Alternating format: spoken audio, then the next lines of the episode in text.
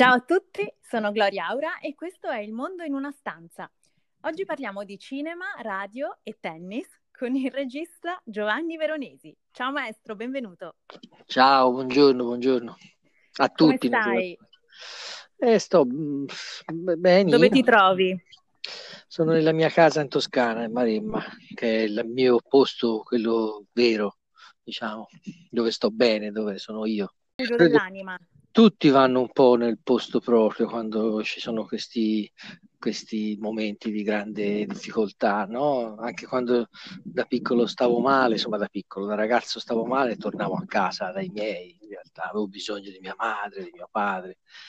Eh, in questo caso credo che la permanenza in questa casa, dato che si tratta di mesi, diciamo, fosse obbligatoria per me, perché questo è il posto dove ho gli amici, quelli veri, ho ho tutti i ricordi della mia famiglia, dei miei genitori che non ci sono più, insomma sono momenti in cui radunare tutti gli sforzi eh, prodotti dalla tua vita è molto importante per superare le angosce, le paure di, di, un momento come questo. Certo, certo, guarda, io la sto ancora cercando la casa dell'anima, ma spero di trovarla quanto prima. E tu che rapporto hai con la tua casa a proposito? Cioè, ti piace stare in casa? Sei pantofolaio o preferisci nel tempo libero stare fuori all'aperto? È molto normale il mio rapporto con la casa. Non sono uno di quelli che si affeziona in un modo clamoroso alle case nuove, ad esempio, oppure ai traslochi, quelli che vogliono fare tanti traslochi, che sono insofferenti. Cioè, diciamo che io ho bisogno di un posto dove mi sento bene, dove mi sento tranquillo, dove ho le mie cose, dove mi riconosco quando entro, vedo che ci sono cose, mobili, eh, librerie, eh, la cucina, però deve essere, deve essere, fatta da me, cioè deve essere una, una, cosa che mi appartiene. Non potrei mai andare in una casa già mobiliata, ecco. Anche quando andavo in affitto andavo piuttosto, mettevo gli scatoloni per terra o dormivo sul materasso per terra senza letto, ma, ma dovevano essere cose che mettevo io e non cose che appartenevano a altre persone. E so che ami molto i cani e i cavalli. Quindi sì, sei sì, cresciuto sì. con gli animali fin da piccolo? No, diciamo che i miei genitori in casa non volevano cani e il cavallo non me l'hanno mai comprato naturalmente perché io credo che pochissimi genitori accettino di comprare un cavallo. è molto difficile avere un cane chiedere un cavallo mi sembra, forse non gli ho nemmeno mai chiesto, me lo sono comprato. Guarda, io ho, invidiato tantissimo da piccola mia cugina perché appunto mio zio eh, le comprò un cavallo ed era il mio sogno e mio padre non mi lasciava neanche montare perché diceva se no mi venivano le gambe storte. no, però insomma diciamo che è, è, è un po', eh, bisogna che la famiglia sia, che, che tuo padre o che tua madre siano comunque appassionati di equitazione perché è molto difficile che due persone normali, che magari i cavalli li hanno sempre soltanto visti alla televisione, nel West, eh, alla fine ti, ti, ti accontentino una passione del genere, perché poi non è nemmeno che sia costosa, perché un cavallo con 3.000 euro lo compri per andare a fare le passeggiate, anche meno, per sì. cui poi mantenerlo eh, per come lo tengo io costa 300 euro al mese non è che, che, sia una grandissima spesa forse ci sono degli sport che costano molto di più, tipo che ne sì. so, andare a sciare oppure eh, fare il golf, andare a vela, non lo so, ci sono degli sport molto più costosi. È vero. Anche se non sembra, perché magari uno dice sì, il cavallo, dove lo metto il cavallo? In cantina, in garage, dove lo tengo? E invece no. Tu dove lo tieni il tuo? Io lo tengo a Campagnatico, in questo posto eh, dove c'è una persona, Corrado, che ha tanti ettari di terreno, c'ha anche i suoi cavalli e tengo anche tengo anche il mio. Adesso però eh, non ce l'ho più. Ce l'ho ah, più. Ne prenderai un altro? Spero, spero, spero di sì, spero di, sì. spero di, di, riuscire. Adesso naturalmente non è il momento di pensare a questo, però ho sempre... Beh dai, i sogni aiutano anche a superare momenti come questi. Ho sempre la, la volontà di, di, di, cercare di mettere intorno a me le cose che mi piacciono di più, per cui i cavalli ci rientrano sempre anche i cani. Adesso c'ho Paco, Paco che è un golden retriever bianco che sta adesso correndo in un modo clamoroso, adesso mi sta a spaccare un ginocchio, eccolo qua. eh, che sta facendo l'otto. Lui fa l'otto nel giardino, intorno a due alberi, fa quest'otto a tutta birra, drenando tutto il, il, il praticello. Vabbè, comunque. Eh. E com'è stata invece la, la tua infanzia? Raccontami di quando eri piccolo.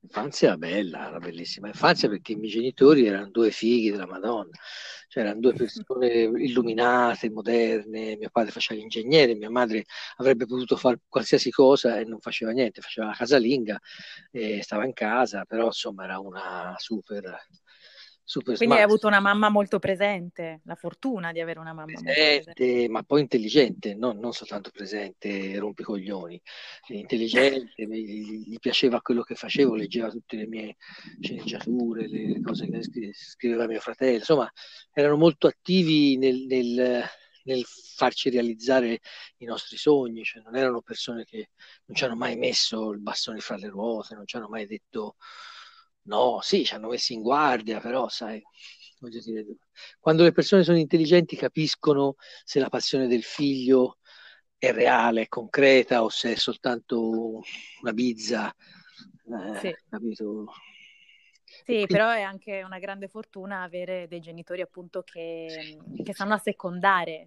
Quindi... Sì, sì, una grande fortuna e soprattutto poi è bello perché tutto ciò che mi hanno dato loro, io ancora ce l'ho le passioni che mi ha dato mio padre ancora ce l'ho, tra cui quella del cavallo, eh, le, le, le, il modo di, di, di, essere simpatico che aveva mia madre ancora ce l'ho, cioè uso proprio, li, li uso ancora, nel senso che li sfrutto, sfrutto quello che, che mi hanno dato. E vedo che anche mio fratello che comunque scrive, scrive sempre di famiglie, scrive sempre di, di padri, di madri, di fratelli eh, è molto condizionato dal fatto di aver avuto due genitori così illuminati. E tra di voi che rapporto avevate? Tra voi fratelli? Ma all'inizio, da piccolo, piccolo piccolo, lui mi usava come giocattolo, proprio mi usava.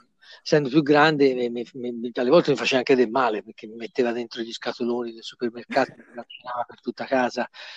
E ho ancora una cicatrice sulla testa perché una volta mi ha fatto battere contro uno spigolo, avevo no. 4 anni, lui 7, quindi insomma, e quindi all'inizio mi usava come una specie di bambolotto, poi abbiamo, ci siamo persi, fino a quando poi dopo, quando sono, io sono andato a vivere a Roma e lui è venuto un po' dopo di me e lì ci siamo riuniti quindi abbiamo vissuto tipo 15 anni senza nemmeno considerarci, tutta l'infanzia e tutta l'adolescenza avevamo due percorsi completamente diversi.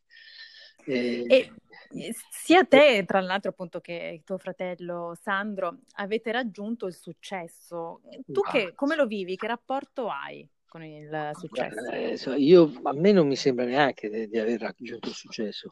Quando guardo, perché sei modesto. Quando guardo la mia casa a Roma, penso, penso che questa, penso sempre, se l'avesse vista mio padre, quanto sarebbe stato orgoglioso di me che mi sono comprato una casa col cinema.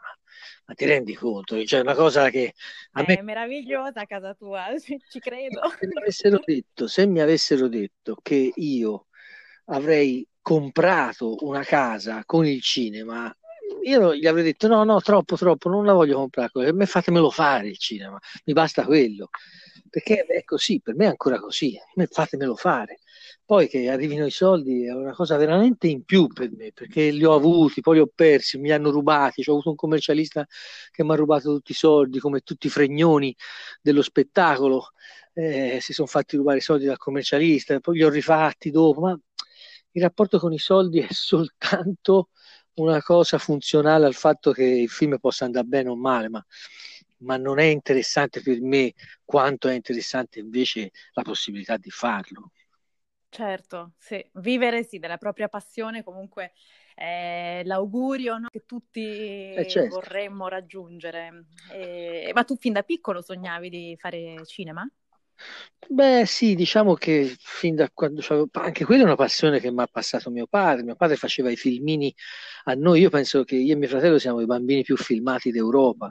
Cioè abbiamo tutti i filmini da, da, quando siamo nati fino a quando non gli abbiamo tolto la macchina da presa a lui e l'abbiamo cominciato a usare noi.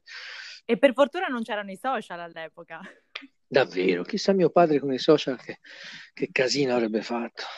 Non lo so, però sarebbe stato interessante vederlo su Instagram. Un Instagram kid saresti diventato. Sì, sì, io poi social li uso soltanto o Twitter adesso per incazzarmi o Instagram per prendere per il culo gli influencer. Che... Eh, ti seguo, ti seguo sì, con sì. Giovanni Veronesi influencer. Sì, sì, me lo, so, lo sono dato da solo perché tanto... Stupendo. Chi è che te lo dà il, il, il, l'appellativo di influencer? Chi, chi, chi c'è? Una, una, società che decide se sei un influencer? No, allora ho deciso io, sono influencer, basta, fine. Mi fanno ridere, quindi li prendo per il culo continuamente e mi diverto così perché non credo che ci sia un altro modo per usarlo veramente Instagram. Allora, tornando alla tua passione, quindi come è nata questa passione? Te l'ha trasmessa tuo papà in pratica? Sì, c'aveva tutto in casa lui, c'aveva una Super 8, anzi una 8 mm, c'aveva la piccola moviola dove si montava i film, poi li musicava. Noi abbiamo tutte le vacanze al mare, le cose, eccetera, tutte tutte filmate, musicate, eh, alcune volte ci metteva i cartelli come nelle comiche per far capire che cosa ci stavamo dicendo perché non erano ancora sonori, insomma. No, che mito! Abbiamo tutta una serie di, di filmati che ancora siamo stati capaci di riportarli in DVD e quindi abbiamo tutto, tutto catalogato, perché poi lui quando è morto ci ha lasciato tutta una, tutta una, una serie di, di, cassettine, tutte catalogate, per cui insomma Beh, che meraviglia, veramente. Io, io, avevo mio nonno così, diciamo, portato per il video, quindi siccome lui era appunto un viaggiatore, mi mostrava sempre poi sue, i suoi filmini, no? Con questa Super 8, io da piccola, quindi forse me l'ha trasmesso lui questo virus del viaggio. Eh, però io però... poi non le guardo mai perché mi figlia troppa tristezza a vedere, a vedere, i miei genitori, a sentire le voci, perché la cosa incredibile è sentire la voce poi di una persona. Sì, è vero. Manca da 15 anni eh, della quale non hai più sentito la voce, poi improvvisamente se risenti la voce, perché le fotografie magari uno è abituato a averle sott'occhio, ma la voce è una cosa clamorosa proprio. Hai ragione, guarda, ci penso spesso a questa cosa. Eh, sì, è proprio così. Allora, tornando a te, sei un toscano trapiantato a Roma da tanti anni ormai, da quanti anni vivi a eh, Roma? Eh, 35. E quindi quanto c'è di te eh, di romano e quanto invece sei rimasto 100% toscano? In cosa? Ma guarda, sono rimasto 100% toscano anche dall'accento, come senti, non è che ho preso niente dai romani. L'unica cosa che ho preso dai romani è Roma, che è la cosa più bella dei romani. Questa città meravigliosa, che, che penso sia la più bella del mondo, dove vivere nonostante quello che dicano i romani di Roma, che si lamentano di continuo, la spazzatura, le buche, le cose il traffico, eccetera, per me è una città insostituibile. Io sono andato un po' in giro per tutto il mondo, ma non sostituirei mai Roma con, con nessun'altra città. E qual è il tuo angolo di Roma del cuore? Ma ce ne sono un po' diversi.